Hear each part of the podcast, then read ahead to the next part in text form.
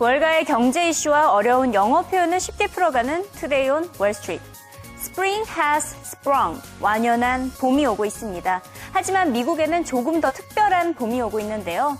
Spring housing has sprung. 미국의 주택 시장이 봄을 맞아 활기를 찾고 있다는 표현이 들리고 있습니다.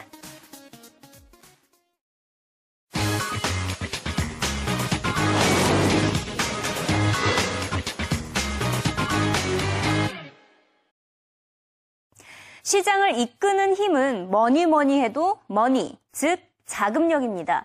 최근 키프로스 사태로 방대한 러시아 자금이 허공에 떠 있는 상황인데요. 그래서 얼마 전에 CNBC가 과연 이 많은 양의 러시아 자금이 어디로 갈까 이렇게 분석을 한 바가 있었는데 대부분의 러시아 자금이 여기 보이시는 라트비아 아니면 말타 아니면 이스라엘로 갈 것으로 어, 예상을 했습니다. 이 같은 안전한 국가로 자금이 예치될 것이다라고 예상을 했지만 저장이 아닌 투자가 될 곳으로는 미국의 부동산 시장이 꼽히고 있습니다. 최근 미국 주택 가격이 상승하고 주택 구매에 대한 수요도 늘어나고 있는데 러시아 거물급들이 초호화 주택 매매까지 적극적으로 추진하면서 미국 부동산 시장에는 겹경사가 전해지고 있습니다.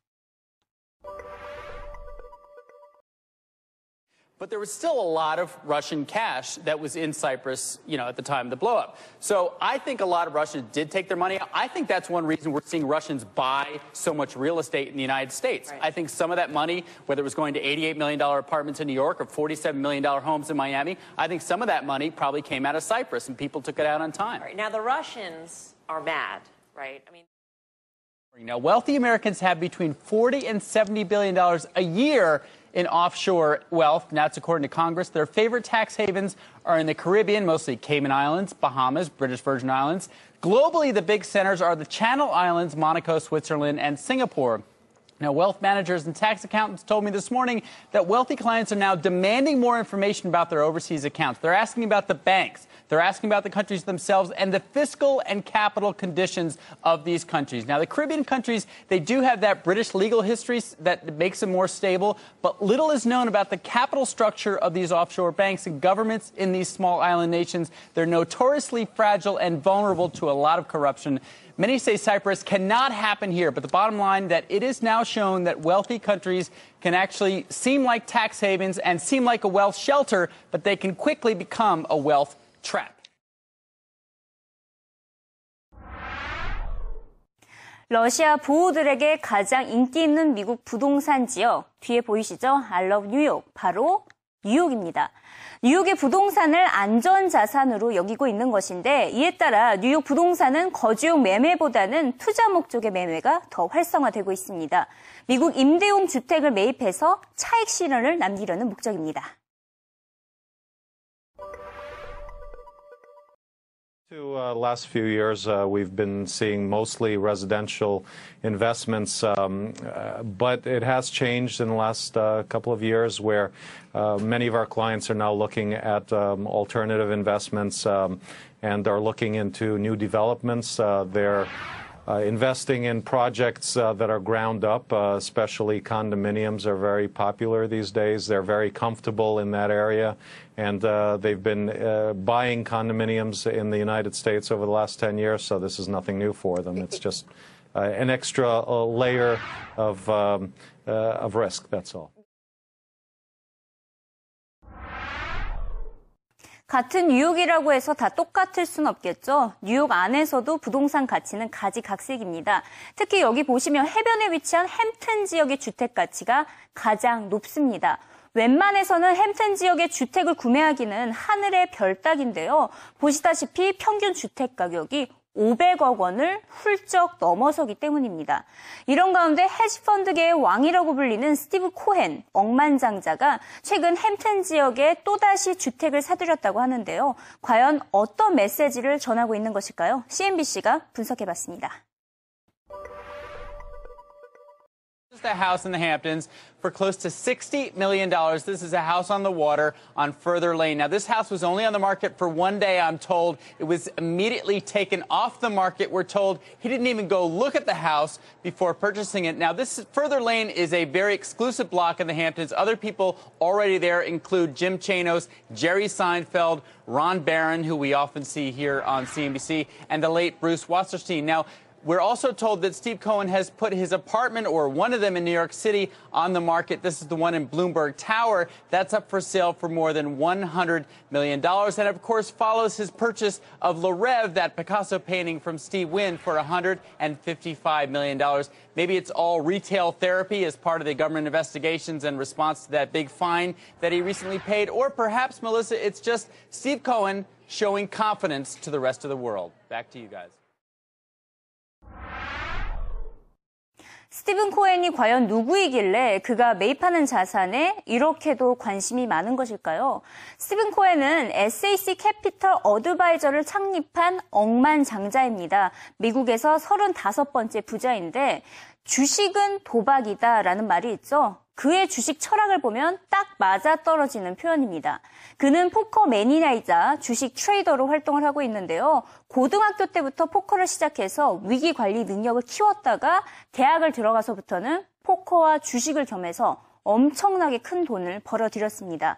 이 트레이더로 취직한 이후로는 매일같이 회사에 10만 달러의 수익을 안겨줬기 때문에 헤지펀드의 왕, The Hedge Fund King이라는 별명까지 갖게 됩니다.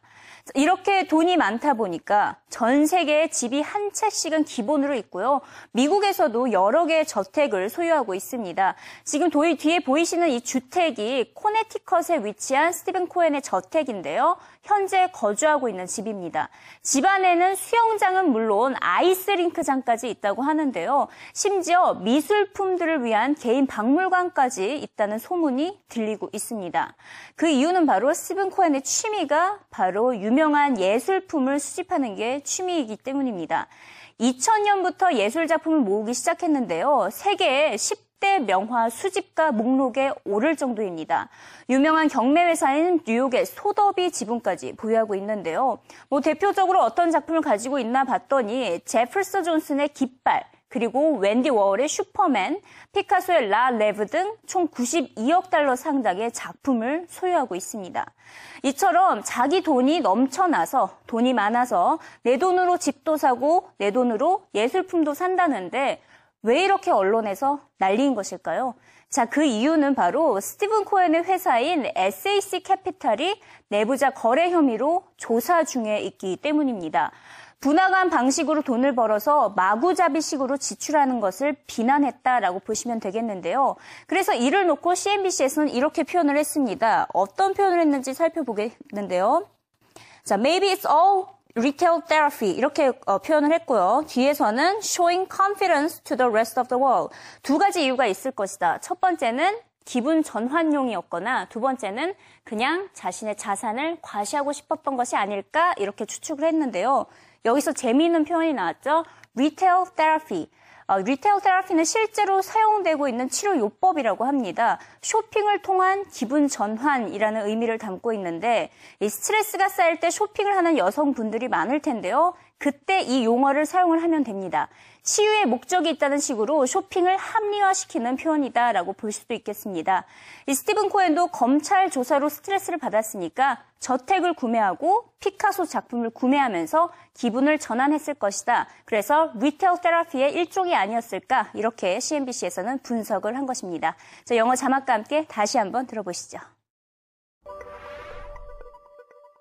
The house in the Hamptons for close to $60 million. This is a house on the water on Further Lane. Now, this house was only on the market for one day, I'm told. It was immediately taken off the market. We're told he didn't even go look at the house before purchasing it. Now, we're also told that Steve Cohen has put his apartment or one of them in New York City on the market. This is the one in Bloomberg Tower. That's up for sale for more than $100 million. And of course, follows his purchase of Le Rêve, that Picasso painting from Steve Wynn, for $155 million. Maybe it's all retail therapy as part of the government investigations and response to that big fine that he recently paid. Or perhaps, Melissa, it's just Steve Cohen showing confidence to the rest of the world. 러시아 부호만큼이나 중국 부호들도 미국 부동산에 투자를 하고 있습니다.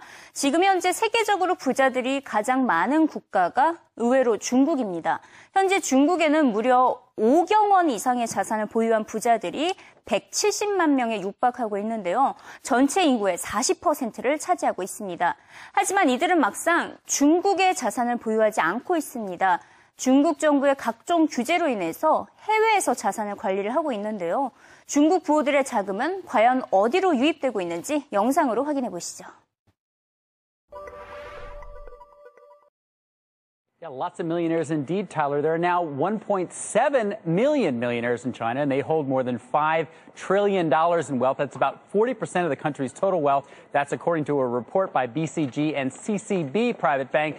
But increasingly, some of that wealth is moving offshore. Wealthy Chinese hold more than $300 billion in offshore assets in 2011. That's up more than 20% from 2010. That number is expected to grow even faster in the coming years. It turns out the richer you are in China, the more likely you are to have offshore accounts. One in four millionaires in China now has offshore wealth. China, of course, has tried to stop money from going overseas. They have lots of currency controls and other regulations on offshoring. But the wealthy want the wealthy Chinese want diversification and the safety that comes from investing in other countries. So where's it going? Some of it is coming here. Hong Kong and the US are far and away the largest destinations. They get nearly half of all offshore wealth. They're followed by Canada and then Switzerland. The inflows are one reason the U.S. housing market is improving. Asians are big buyers on the West Coast of New York, and one of Chinese richest women and her company making a bid for part of the GM building here in New York. So China's wealth drain may be America's gain. 2013년 이 시대에도 부익부 빈익빈 현상은 사라지지 않고 있습니다. 오히려 2008년 금융위기 이후에는 미국에서는 부유층의 인구만 엄청나게 늘어난 것으로 나타나는데요. 그 이유가 무엇인지 크레딧 스위스가 조사를 해본 결과 연준이 양적 완화를 실시한 이후 빈부격차는 더 심해진 것으로 나타났습니다. 실제 지금 제 뒤에 보이시는 그래프를 보시면 여기 양적 완화를 펼친 이후에는 부의 차이가 엄청나게 늘어나는 것을 알 수가 있는데요. 양적 완화 자산의 1%가 부유층의 자산 5%로 돌아간 것으로 나타났습니다. 시장에 유동성을 제공하면 할수록 부자들의 배만 불려졌다는 분석 결과가 전해지고 있습니다. It makes sense that a lot of officials, uh, a lot of Fed officials have been uh, addressing these social issues. From an economic standpoint, from an economist standpoint, there is a very discernible effect on the well-being of the economy. But from a monetary standpoint, there's really no room for these social values uh, variables in this discussion. The Fed has a very clear role, a dual mandate to stabilize prices by defending the viability of the greenback and also promoting full employment. By the very nature of the Fed, we must maintain that autonomy from Washington, from any social or political agenda. Anything less undermines the Fed's credibility. So there's not to say that there's not an effect on some of these social variables like wealth inequality, but again, when we're talking about making monetary policy specifically, we can't include those additional variables. 네, 방금 경제학자의 이야기를 들어보니까 연준의 주된 역할은 경제를 안정화시키는 것이기에 이 같은 빈부 차이 같은 사회적 이슈까지 모두 고려하는 데는 한계가 있다라는 발언이 있었죠. 그러면서 이렇게 표현을 했습니다. The Fed has a very clear role. 연준의 역할은 정확히 있다. 하지만 어떤 역할이 있냐? 가격을 안정화하기 위해서 달러화 가치를 보호하는 동시에 고용까지 창출해야 한다라고 표현을 했습니다. 하지만 영상에서는 달러라고 표현을 하지 않았는데요. 바로 그린백이라고 표현을 했습니다. 그린백이라고 하면 제 뒤에 보시다시피 지금 미국의 달러와는 모두 다 녹색입니다. 미국 달러의 색상이 모두 녹색인 데서 유래가 된 표현인데요. 뭐 우리도 만 원권을 배추 한 장 이렇게 표현을 하잖아요. 어, 미국에서도 이렇게 달러를 그린백 아니면 그냥 벅이라고 표현을 하고 있습니다. 남북전쟁 이후에 화폐 발행을 늘리자는 운동까지 있었는데 그 운동 단체 이름도 그린백이었습니다. 그래서 그린백 하면 달러를 칭한다라는 것을 기억해 두시면 되겠고요. 그리고 이어서 달러 이야기가 나온 김에 계속해서 이어가 보도록 하겠는데요. 지금 제 뒤에 보이시는 게 100달러짜리 지폐입니다. 뭐 100달러 이렇게 표현할 수가 있겠지만 일상 대화에서는 Mr. Franklin 이렇게 표현을 하고 있는데요. 그 이유는 지금 보시다시피 지금 이 100달러에 찍힌 인물이 바로 프랭클린 전 대통령이기 때문입니다. 그리고 1000달러의 경우에는 1K 아니면 Grand, G-Note 이렇게 다양하게 표현을 하고 있다는 거 유념해 두시고요. 네, 지금 보이시죠? 1K는 이렇게 숫자로 쓸 때는 1K라고 하지만 일상 대화에서는 어, 1000달러 이렇게 길게 표현하지 않고 one grand 이렇게 심플하게 표현을 하고 있습니다. 자, 영어 자막과 함께 다시 한번 영상 확인해 보시죠. But from a monetary standpoint, there's really no room for these social values uh, variables in this discussion. The Fed has a very clear role, a dual mandate to stabilize prices by defending the viability of the greenback and also promoting full employment. By the very nature of the Fed, we must maintain that autonomy from Washington from any social or political agenda. Anything less undermines the Fed's credibility. So there's not to say that there's not an effect on some of these social variables like wealth inequality, but again, when we're talking about making monetary monetary policy specifically, we can't include those additional variables.